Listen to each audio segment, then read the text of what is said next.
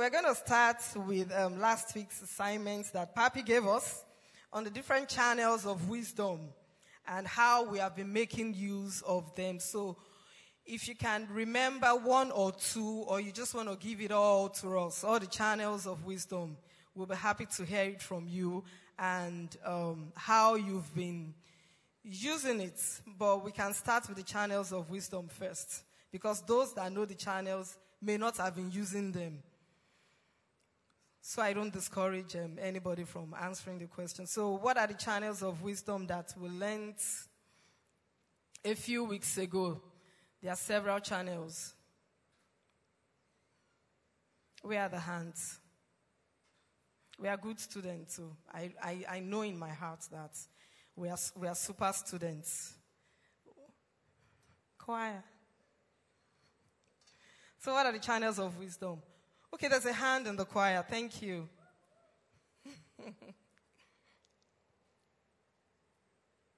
One of them is um, wealth. Channels one key for wisdom is um, wealth. Wealth you have to give to God. Pardon? One of them is what? Wealth. Wealth. Ch- Key, key wisdom for wealth given to God. Okay, so I'm talking about different ways, channels in which we can acquire wisdom. One of them that Pastor gave us is through books, right? So those channels, books, who can remember? There are about five of them. Inspiration and revelation, right? Is there any other hand up? Okay, I think there's a hand there. Thank you.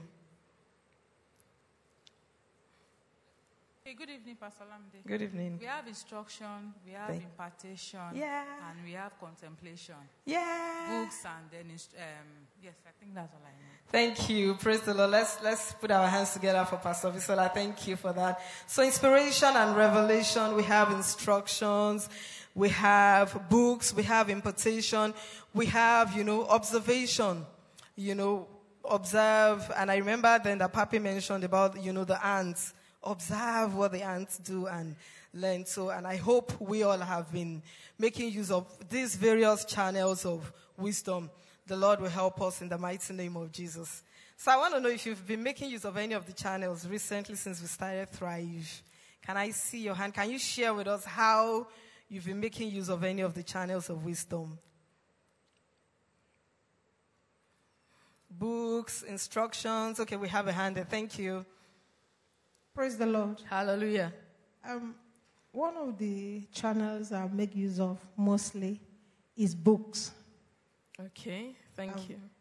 Um, before now, I I don't easily make friends, and um, most of the challenges I had in the past is as a result of lack of wisdom.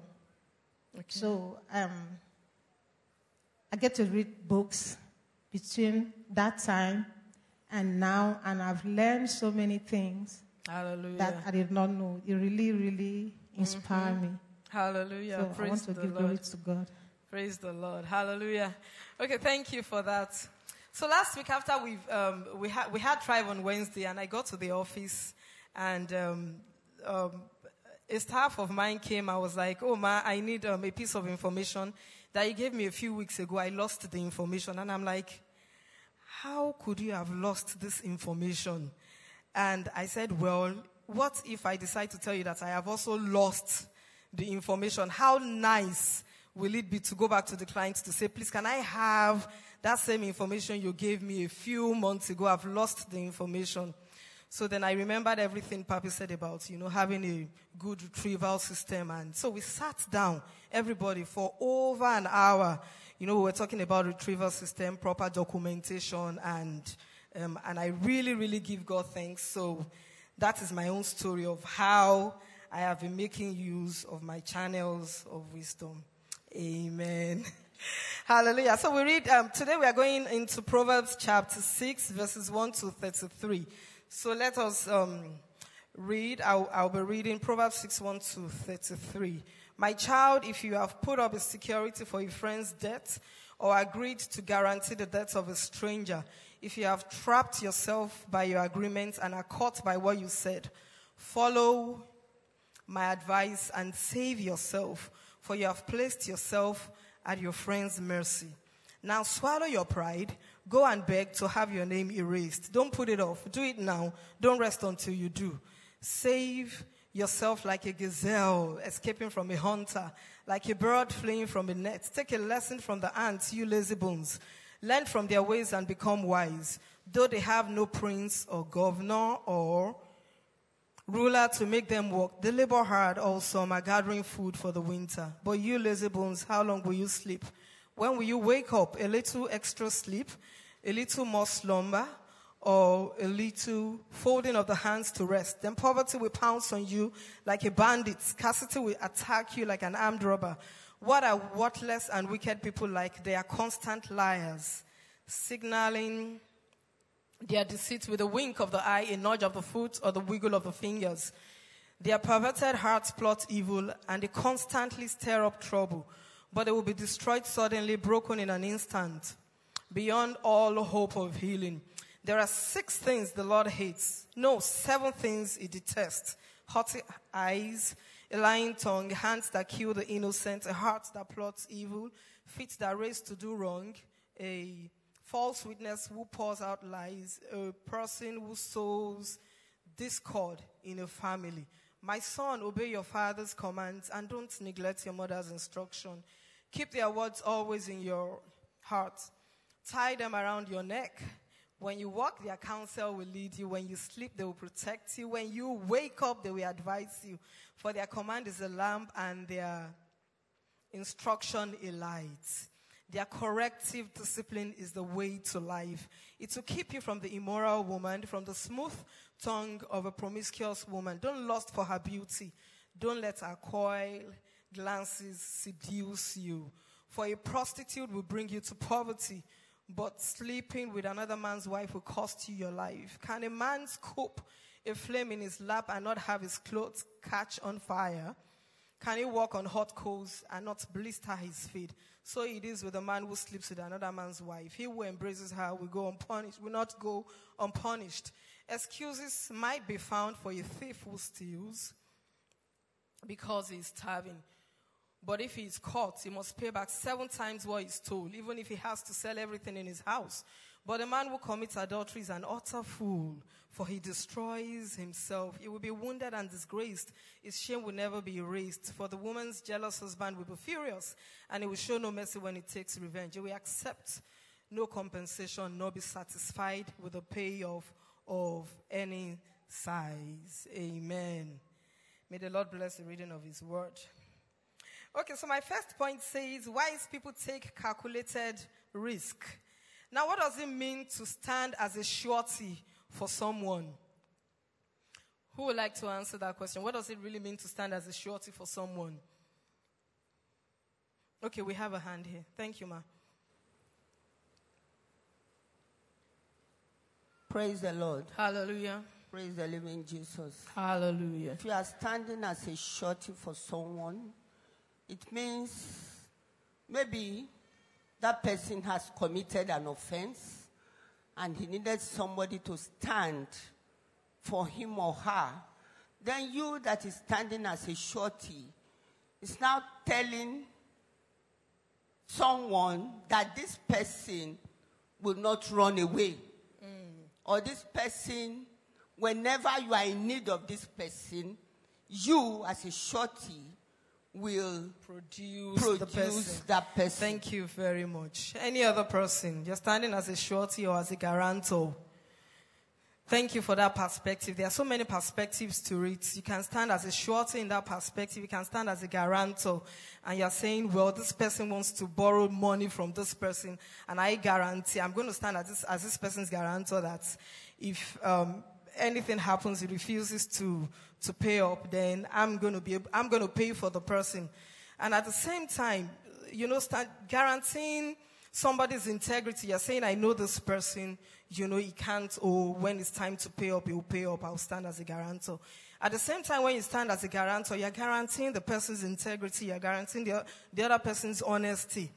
And it, it's telling us here, please, can we, can, I, can we go back to, can we have verses 1 to, 1, 2, 3 splashed on the screen? screen? Okay, so, so, so if, if you have, you know, put up security for your friend's debt or agreed to guarantee the debt of a stranger, you have trapped yourself by the words of your mouth. So a wise person. So he says, the moment you, you have guaranteed this person, but the moment that, you, the moment you realize that, oh wow, I just went online and I discovered that this person that I stood in as a guarantor for, that, that claimed that, um, that claims that he's a footballer from Malaysia. I went online and saw his name that he was actually, you know, in a prison. He was actually caught for drugs and he was sentenced to Malaysia and now he's been repatriated, you know, he's been sent back home. What does the, what does the Bible say? You have to free yourself like a gazelle. Don't even wait at all. Quickly run to the bank. Or quickly say, I'm not standing anymore as a guarantor for this person. I don't. So, so we have to be very, it is wisdom for us before we stand as a surety because yes, you have the money. You may think, well, I have the money to pay back. How much is the rent? 500k. So if you default, I'm going to pay the 500k. But then that money is not yours. It's God's money and you have a responsibility to be a good steward of whatever God has given unto you. And then it is wisdom before you stand as a surety for somebody to be absolutely certain that you are able to pay off this thing. Otherwise, it's going to be, it's going to be a problem because it says you are ensnared by the words of our mouth. May the words of our mouth not ensnare us in the mighty name of Jesus. You know, so I have something I always say to people that it's always good to under promise and over deliver. You know, somebody has ordered for something and then you know that these things will not be ready in six months and you're saying, ah, next month it will be ready. You know, but then the person goes away with a bad taste after waiting for one month, two months, three months, four months. If you know it's not going to be ready in six months, tell the person eight months. And then when you deliver in seven months, what is it? Then you, you know, then they're able to vouch for your integrity. So it's always good to under promise and over deliver before you co-sign with anybody. And then it reminds me also of being not unequally yoked, you know, with unbelievers. If you're going to stand as a surety for somebody, are you standing as a surety for somebody that you know is really notorious? You don't have the same values. The person does not believe in, um, um, the person believes in bribes. The person believes in corruption. So what are you doing standing as a surety for such a person? Once you discover that, free yourself like a gazelle. You know, when you watch the National Geographic channel and you see how the antelopes run when a lion is about to chase them. So free yourself like a gazelle. So I put a poem together that says, when used with wisdom, our words are swords. Can, can we have it on the screen? When used with wisdom, our words are swords. Swords in that, you know, the word of God, are, the word of God is a sword. So as, as children, actually our words should align with the words of God. which align with the scriptures. And they become swords in our mouth for defense and offense, advancing his kingdom. Our words are cords tying us to our destiny so we do not stop winning. Amen. So there's a graphic I would like CMM to put up. That's the first graphic. And um, so your words, okay, this is a quote by Papi. Your words control the supernatural in your favor. So our words can make us, our work, our words can mar us, but in the name of Jesus, our words will not trap us in Jesus' name. So the next um, point says, when not used with, with wisdom, we are filling the gap now. Our words can trap us and make a crap of us. So we cannot be passive with the words of our mouth. Can I have the second graphic, please? We cannot afford to be, to be passive. You cannot be a Christian and be passive with the kind of words that come out of your mouth, with the promises you make, you know, with the kind of agreements that you sign. Somebody comes and says, "Oh, sign this document, sign this agreement," and you look like, the, and you look at the person and say, ah, "This is this looks like somebody I can trust." You don't really know the person, and then you go ahead and sign the document. It is, it is foolishness. So we have to be very intentional. We cannot be passive. Do not risk. So, so the next line. Okay, so, so there's a third graphic that um, I like CMM to put up is talking about risk. When you take a risk in obedience to God, you never come short. So I'm not saying that we should not take any risk at all. We should not, you know, um, help people because sometimes standing in as a guarantor for, for somebody you, you think you really trust, you know so well, at the end of the day, is a risk. But it has to be prayerfully done, you know. And here Papa is saying when you take a risk in obedience to God, you never come short. You know, so everything as children of God must be prayerfully done. So let's fill in the gap. Do not risk your reputation on something you have no control over. Amen. And so we continue to fill the gap. Of all God has blessed you with, be a good steward so you do not lose your reward. Amen. Let's fill the gap. So, of all that God has blessed us with, we have to be good stewards so we do not lose our rewards. Amen. So, we go on to next um, point, which says, Wise people are not lazy. Wise people are not lazy you know, um, and I, I, and I remember. Um, okay, let's have this fourth um, graphic up on the screen that talks about we being blessed. God has blessed us with time, with treasure, with talent. Use it and don't lose it. Use it so you don't lose it. So wise people are not lazy. Indeed, we have been blessed.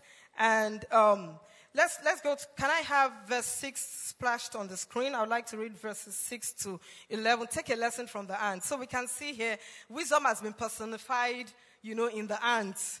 I remember when Papa was talking about the ants a while ago. So I was telling uh, Naomi, who was sitting down beside me, that don't be surprised. Don't think I'm crazy. If one day I just sit down outside and grab my chair and I'm just looking, and you know, I'm just looking at the ants, you know, I'm learning from them. So learn from their ways and become wise. So they have no prince or governor or ruler to make them work. They labor had all summer gathering food for the winter. But you lazy bones, how long will you sleep? When will you wake up? A little sleep, a little slumber. So he's saying we should learn from the ants. You know, they, the ants are not being micromanaged. When you look at the ants, they are doing their work. There's no supervisor. There's no manager. There's no, um, there's no MD saying, have you done this one? Have you done what I asked you to do? But, you know, diligently they are doing everything.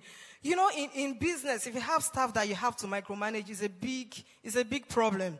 You know, it's a big problem. So wisdom has been personified in the ant. And I pray that the Lord will help us to be wise in the name of Jesus. You know, the ant does what he needs to do without procrastinating. I, do you, do you find it so easy to procrastinate? You have to learn from the, from the ants. And wherever we, we walk as children of God, we should see our work as an extension of God's kingdom. There's a, there's a similar, there's a graphic for that as well, which will come up later. We should see it as, you know, as an extension of God's kingdom. So it's saying here that, you know, it started with um, being careful before standing as a guarantor for somebody. And then it now went on, well, instead of looking for somebody to be a guarantor for you, why don't you just work hard? Look at the ants, you know, why don't you just work hard and make, make some, and make some money for yourself and earn some income for yourself and don't be, don't be lazy. So the next, um, we are filling in the gap now. It says, He made us to be co-creators with Him to bring, to bring Him glory. You can fill in the gap, to bring Him glory and to help others to bring him glory and to help others. You know, so, um, and it says a little sleep, a little slumber. So if you, if every time you set your alarm and then your alarm goes up in the morning and you find yourself snoozing, well, know that something is wrong and you need to really sort that out quickly. God, God neither sleeps nor slumbers. We thank God that He doesn't sleep, He doesn't slumber, but He has allowed us to be able to sleep. But I can't see anywhere in the Bible where He's telling us that we can slumber. Oh. We are not meant to be slumbering. Amen. So when you wake up in the morning and then you want, you are tempted to hit the snooze button. Don't hit that snooze button. Wake up, get up and get to work immediately and the Lord will help you in Jesus' name. Amen. So, um, Genesis 1.28. Can we read Genesis 1.28? It says, Then God blessed them and said, Be fruitful and multiply. We've read this severally you know, um, in the past couple of weeks, um, with a sermon on occupy, multiply, be fruitful and multiply, fill the earth and govern it. Reign over the fish in the sea, the birds in the sky, and all the animals that scurry along the ground. So God has actually asked us to be fruitful and to be multiply. And everywhere we go, we have to be fruitful and multiply. Well, you can't say because the prophecies have gone ahead of me. Well, if I his, if, if I choose to hit snooze early in the morning, that's, that's the devil's business because all the prophetic words, you know, have gone ahead of me. Amen. But we still have to really get up and work hard and not be lazy in the name of Jesus. Amen. So Exodus, Exodus 20 says, Exodus 20 verse 9, you have six days each week for your ordinary work. Mm-hmm. Okay, we have six days each week and one day to, to rest. So actually, this one that we're having two days, you know, of rest, Friday and uh, Saturday and Sunday we are actually really enjoying. God worked six days and rested just one day. And um, Ephesians 4:28. If you are a thief, quit, quit stealing. Instead, use your hands for good, hard work, and then give generously to others in need. So we have been blessed so that we can work and bless others in need. And whatever it is that we gain from our hard work has to be shared. It is not for our own consumption alone. We should be willing to help others who are in need or others who are just coming up. So, a strong and an effective work ethic, honestly, is always better than all the qualifications that you have acquired, all the skills that you may, may have acquired, all the talents that you have. If you have a strong and effective work ethic, it will take you higher in the name of Jesus. There's something I always tell my, my son. I always tell him that, well, talent can get you the job. Talent will take you there, but talent won't keep that job for you. You have to really, really work hard, you know, to move higher. You know, I remember a time when um, it was in school and we just changed the school and it was doing so well. It was topping, topping his class. So anytime they had exams, in fact, in class, when they're having mathematics, the teacher would say, well, you need to start from number two. When others are practicing exercises, start from number 20, while the others are starting from number one. So whenever I was preparing for, ex- whenever it was exam time, it was just playing around. And myself and my husband had a chat with him and said, but you have exams tomorrow. Why are you not studying? then he said, well, I know everything. The reason why you asked me to study so that I can top my class. Now I'm topping the class. So why do I need to study? So myself and my husband, we just looked at ourselves and said, well, we are doing ourselves great harm if we don't do something about this quickly. So we had to look for another school for him and we changed the school, school quickly. And in the school, they had different levels for mathematics. And when he got in, they put him at the lowest level. He was thoroughly embarrassed. He said, no, mom, I can't believe it. They put me in the lowest level of the maths group. And he started working hard. He started working hard. And we're so happy to see him, you know, work hard again. And it didn't stop until he got to the highest level. So talent can get us the job, but talent, you know, won't won't give us the necessary promotion and won't help us to stay on the job if we don't have a strong work ethic. And you can learn that from the ants. They don't need to be micromanaged. They don't need to be reminded. They just go ahead and do whatever it is they have to do. They don't have to wait for their bosses to be in the office. They just go ahead and do it. If the boss is not there, they make all the necessary decisions that need to be made and in the best interest of the firm and move on. And then the boss comes and says, Oh, well done, my good and faithful servants. You know, like we've heard um, in, in, in the past couple of weeks about the talents. What did Jesus do when he came back? He said, You have been faithful in this little, and then he gave them more. Amen. May the Lord find us faithful in the works he has committed into our hands in the name of Jesus. So next we are, we are, we are writing and it says, prophecy is not an excuse for indolence. It is not an excuse for idleness. However, it provides the lessons required for excellence. Amen. So it is not an excuse for indolence, but it provides the lenses you need for excellence, to attain excellence in Christ Jesus. Let's have, CMM, can I have the fifth um, graphic, please? It says to occupy. Yes, so we have heard, you know, in the past couple of weeks, we should occupy, we should take the territory, we should be planted, we should take root, and we should grow. Amen. We should grow. Let's have the next um, um, graphic. that says it is in you to multiply. Amen. That is very exciting for me. Every time I see it and I say it is in me to multiply. Can you say to yourself, it is in me to multiply? Amen. It is in us to multiply. So now we are filling the gap that says micromanaging is damaging to any business, even God's business. You know, it's damaging to any business, even God's business. Your life does not glorify God if you are struggling at work, or if you are, even, even in church, in your department, do you always wait for your departmental head to come and say, oh, this is how you should do it? Or, well, the table is not looking nice. Um, our head of department is not around. When she comes, she will tell us how to arrange the table. But you can see by yourself that this table is not looking nice. So you go ahead and do it, you know. Go ahead and do it because micromanaging can be exhausting for anybody and is damaging for any business, even God's business. So let's see the seventh graphic, please.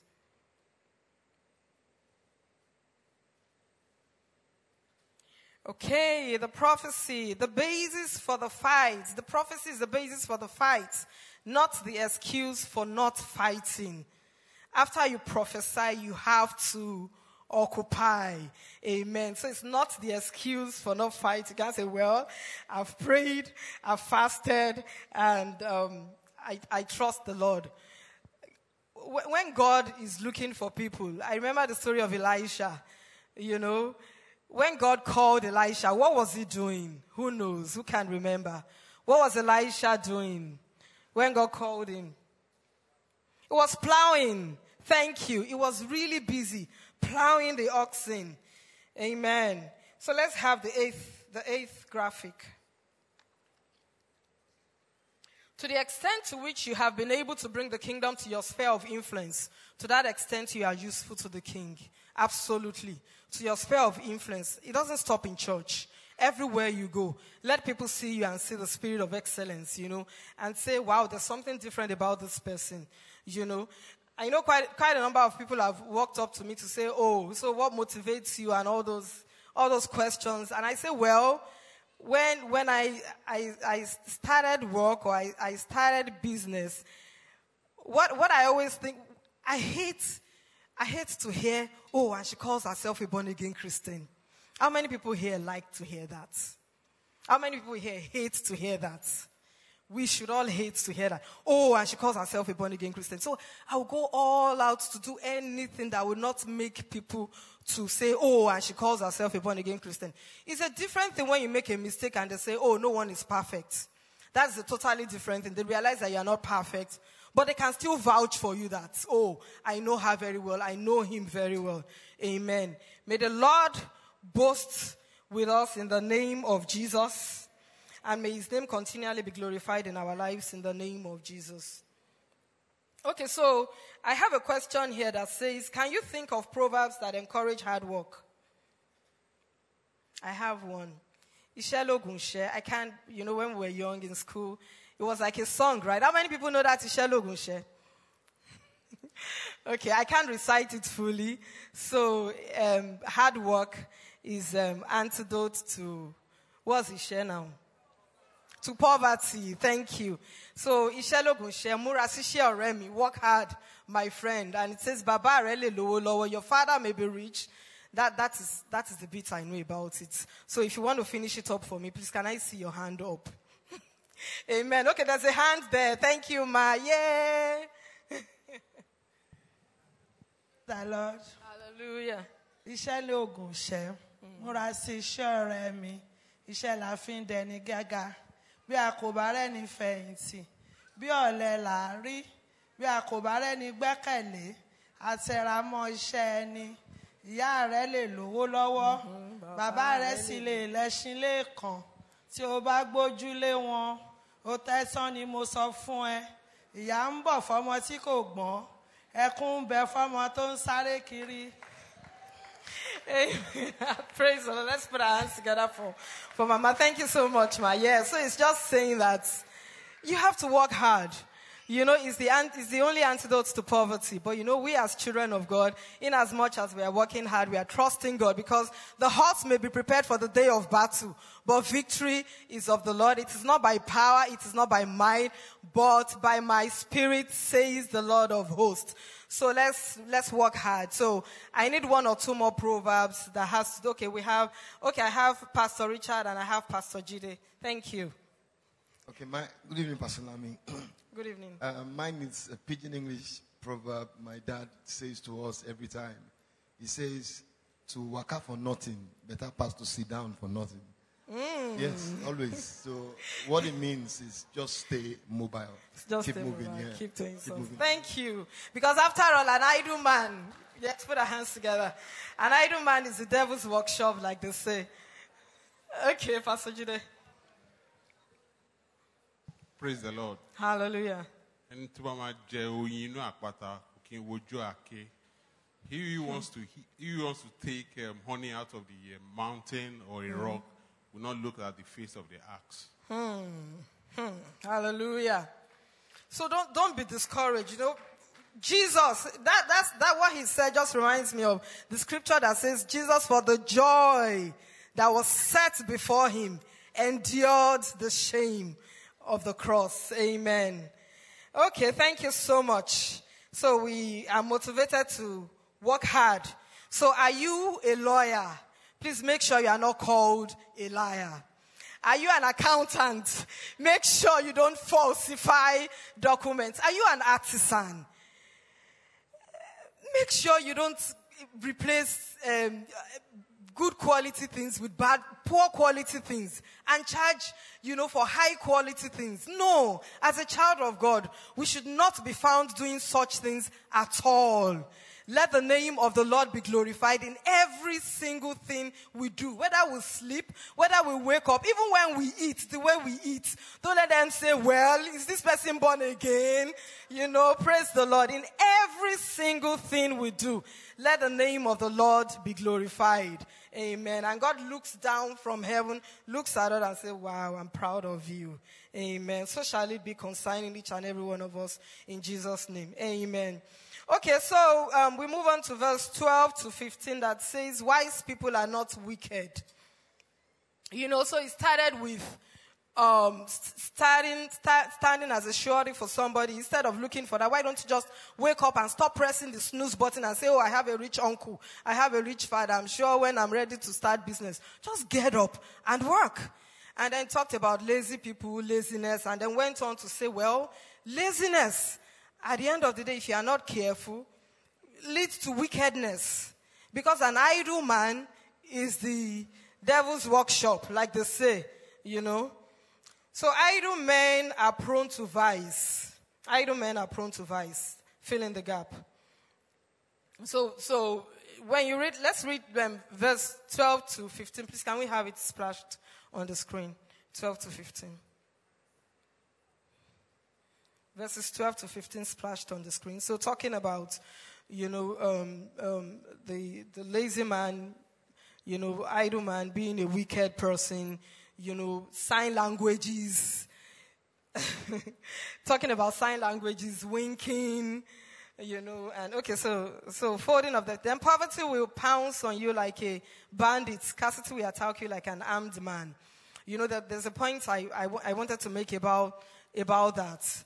You know, for, for a lazy person, you are sleeping, you're snoozing, you think you're just enjoying life, you think you are traveling, you know, it's like you are in the aeroplane and you're enjoying yourself, or you're watching a movie on the plane, or you are reading and you're enjoying yourself, and you think you are traveling. But when that arrival comes, then if the, the feeling is like that of an armed robber. Because laziness does not add anything to us. It takes away from us. Whatever it is that we have already, whatever it is that a lazy person has already, you know, it will continue to depreciate, depreciate until everything is gone.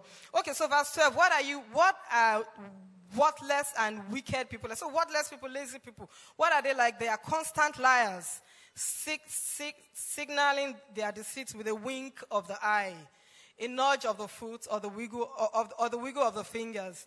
So it talks about their hearts. Their perverted hearts plot evil. They constantly stir up trouble, but they will be destroyed suddenly, broken in an instant. So talks about um, idle, idle men being prone to, to vice. Amen. So I have a proverb. Yeah, I already said a proverb. An idle man is the devil's workshop. Can you think of a proverb in your language that discourages um, laziness? Okay, we've talked about hard work. I think it's basically the same thing. So, but is there any other person that wants to share a proverb or before we move on? Discourages laziness, encourages hard work. Amen. So, so it's not just the words we say, it's not just what we do, but sometimes our body language. You know, so we need to pay attention to what kind of body language are we are we using out? Are we giving? You know, is this something that is is is, is likely to be misinterpreted? Amen. Verse verse 16 and 19. Verses 16 to 19. Let's move on to. There are six things that the Lord hates. No, seven things he detests. You know, so it says here there are six things. And he now went on to say, oh no, there are seven things. So this is called, and it's found in quite a number of places in the scripture. It's called number parallelism. And it is usually used just to lay emphasis, just for people to pay attention, to get your attention. Okay, you said six. Okay, seven things. Okay, so what's that seven thing that you almost, you know, left out? So let's, let's look at these seven things together. There are seven things. So the, the first one is what? haughty eyes. And what does that mean? Pride. Thank you. Somebody who is um, proud. And then the second one is a lying tongue. The third one is hands that kill the innocent. That's murder. Then the fourth one says, and the fifth one, and the sixth one, a false witness who pours out like now when we talk of witness it's not just in court so please it's not just lawyers that are guilty of this. Every single day we come across people that you know give um, false um, witnesses.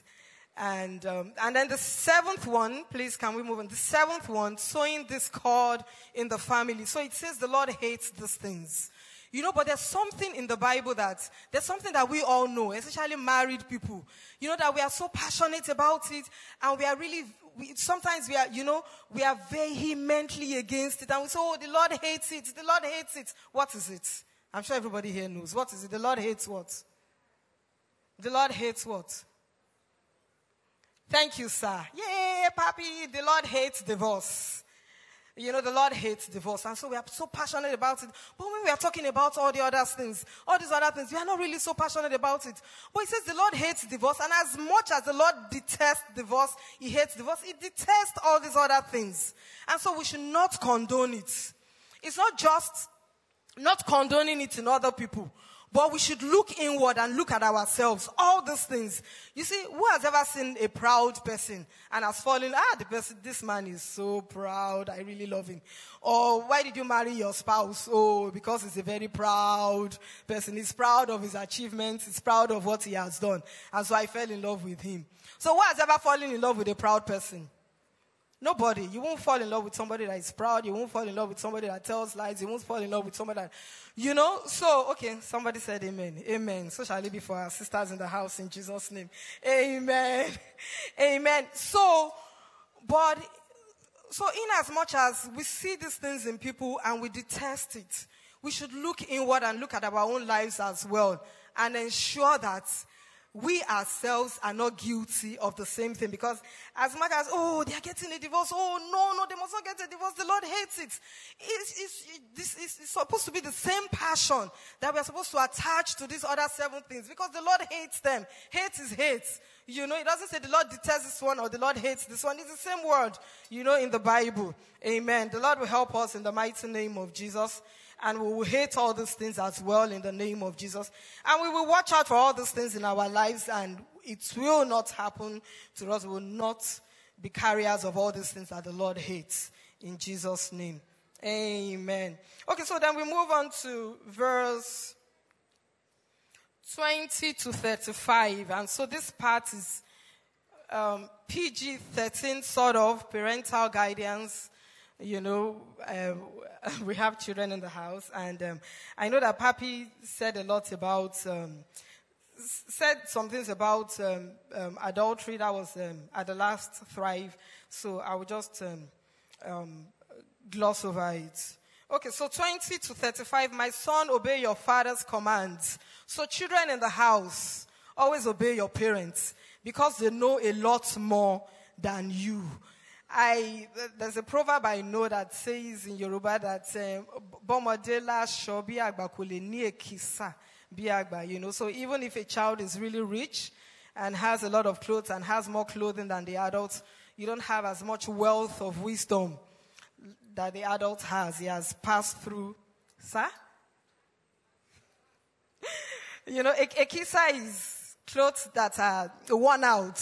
So all your clothes are new, but you know, the adult person's clothes are worn out, and that's because the person has seen life. You know, so my son, obey your father's commandments and don't neglect your mother's instruction. Keep their words always in your heart. So everywhere you go, in school, children, in church, now we're talking to you. Always listen to your parents' instructions. And everywhere you go, when you go out, let that guide you. You know, especially instructions that, that, that your parents who are in the Lord have given you. You know, they are precious, more precious than gold, more precious than ice cream that somebody else may offer you outside. So keep their words, keep your parents' words always in your heart. Tie them around your neck. When you walk, their counsel will lead you. Amen. When you sleep, they will protect you. When you wake up, they will advise you.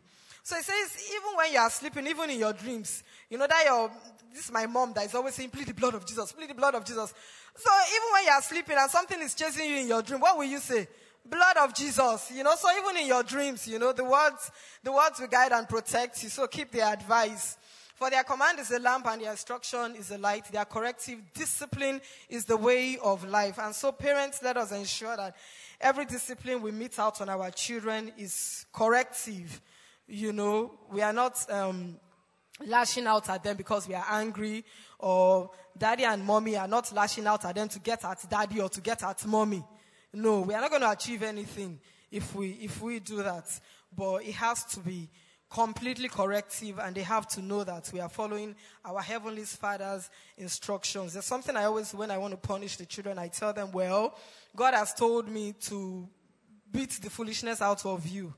You know, I don't say it that way. Spare the rod and spoil the child. I say, well, foolishness is bound in the heart of a child, but the rod of correction we. So, so discipline your child while they are young. So I said, well, if I refuse to discipline you, then I'm disobeying God. And so they have that understanding. Mom is beating them because, not because they are, they are wicked or they are being mean, but because they want me to turn out right in life. Children always understand. And I, I think when we attach the scriptures to our discipline, when we discipline them and we attach it to the scripture, they would always, um, they will always understand. The Holy Spirit will do the work. Because the word of God is a double-edged sword. So it will go in there and deal with whatever it needs to deal with. And it goes to the very heart of the issue. Amen. Okay, so here, um, the Bible is replete. If you read verses, um, all the way down to 35. The, the Bible is replete with stories on, with warnings about adultery, why we should avoid adultery, why it is not good. And, um, okay, so let's fill in the gap now. The, the Bible is replete with warning on adultery because of the life threatening risk, risk it portends. CMM, please, can we go on to verse 26 and 30? Verse 26 and 30. I, I want to point out something there. So it says, For a prostitute will bring you to poverty, but sleeping with another man's wife will cost you your life. Then 30 says, Excuses might be found for a thief who steals because he's starving, but if he's caught, he must pay back sevenfold. So it's very interesting that the Bible compared adultery with um, sleeping with a prostitute, and says, "Well, for the prostitute is only poison to the soul, but adultery kills."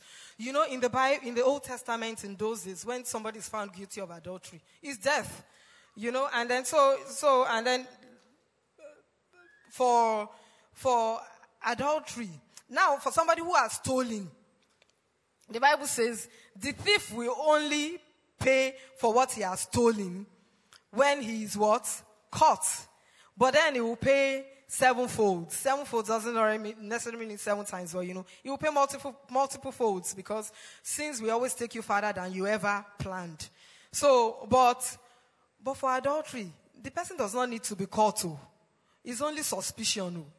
In the Old Testament, you know, um, there, there's this provision for the jealous husband that says, well, if you are, if you really think, you think that you don't, you are suspecting this woman that this woman has committed adultery, you, know, just take her to the priest. There's this concussion that the priest will prepare. She will drink the water. If she's guilty, then the, the, the bust, the, the tummy will bust open and the woman will die.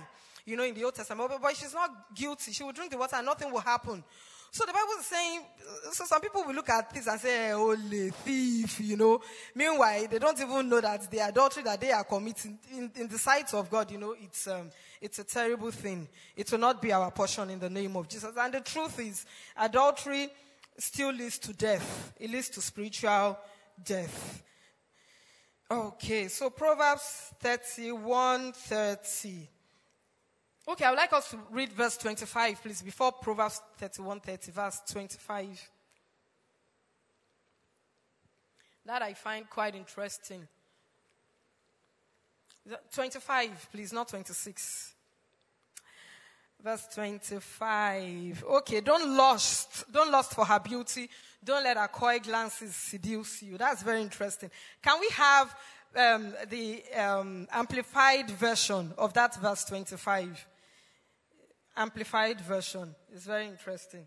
So when I tried to check other versions, I checked the amplified version and I'm like, okay, this is just synonymous with whatever is happening right now. It says, don't, don't let our eyelashes lure you. You see some eyelashes these days and they're like butterflies and you're like, but you see some eyelashes and they are beautiful. But please don't be lured by a woman's eyelashes. Proverbs 30 31 says that a woman who fears the Lord is to be praised. Beauty is deceitful. Beauty is vain. You know, but a woman who fears the Lord is to be praised. Lust not after her beauty in her heart, neither let her capture you with her eyelids. Okay, there was one that says eyelashes. Okay, praise the Lord. So we will not be captured by the eyelashes in Jesus' name.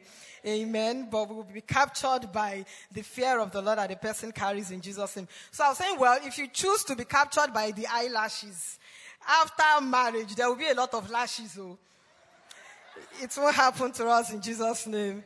It it won't happen to our children in the name of Jesus. Amen. Okay, so, uh, and then talking about, there's a point I wrote here that there's a purpose for waiting period and the Lord can take control of your desires. Job 31 1 says, I have made a covenant with my eyes. That was Job saying, I have covenanted with my eyes not to look with lust at a young woman. For a young person who is married, you're single, I know you have your desires, but honestly, if you take those desires to the Lord, if you've made up your mind, the Lord can take charge of those desires and his name will be glorified. Waiting time is a time to prepare. Amen. So, and then I know that porn is quite, I don't want to say the full because of children in the house. Porn is quite common right now. And you may think that porn is free. But the truth is, it's not free. At the end of the day, it, it results in, in bondage. So, um, yeah, so I'm coming to the very end of it. And um, I wanted to say something about uh, Solomon. The book of Proverbs actually has, been, has really been credited to, to Solomon severally. Solomon had 600 wives, 400 concubines, you know. And then it's this same Solomon that is writing about adultery, saying, ah, adultery is a tough thing. You know. you know, at the end of the day, even though he had wives, concubines, we are not sure whether he, he, um, he slept with other women's, um, other people's wives. But he's the one advising against it. So even though he still um, had all the wives, and at the end of the day, the Bible says those women turned, you know, his heart away from from the Lord.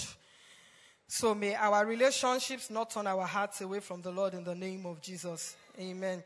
Okay, so I'll go back to verse 1. I'm, and in closing right now, I'm closing and we're talking about when Mama gave a definition of somebody who stand as a surety, as somebody who um, you've committed an offense and says, well, I will stand in so that you can be released.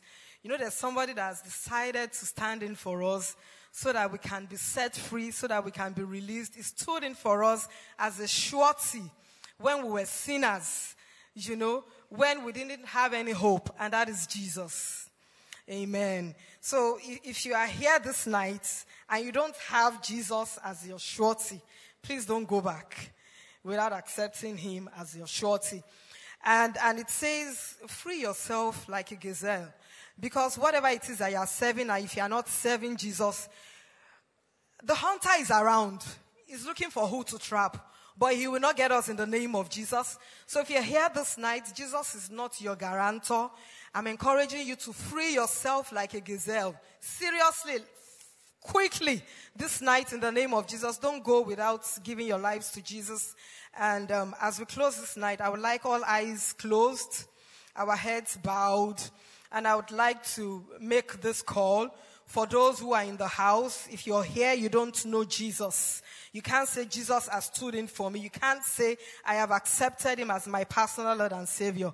I would like you to please raise your hand um, to the Most High God. I'm not going to call you forward. We're not going to call you forward. We're just going to give you a card. If you're here, you don't know Jesus, you have to free yourself from the snare of the enemy this night. You have to free yourself from the hunter's snare.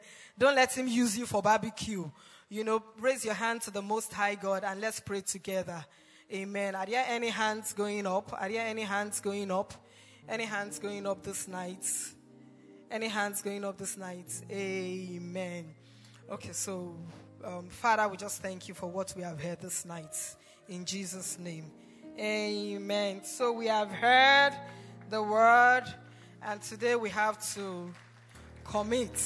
Any questions? Any questions? Any questions? Okay, no questions. Okay, the last part of my fill in the gap says Jesus is our ultimate surety. Don't be slothful in accepting him. Bait is always attractive, but it, in the end, it's poison to the soul. Jesus is our ultimate surety. Amen. Any questions? No questions. Okay, praise the Lord. Let's put our hands together for the Most High God. Thank you for listening to this. I want to encourage you to share this resource with your family and friends. God bless you. Oh.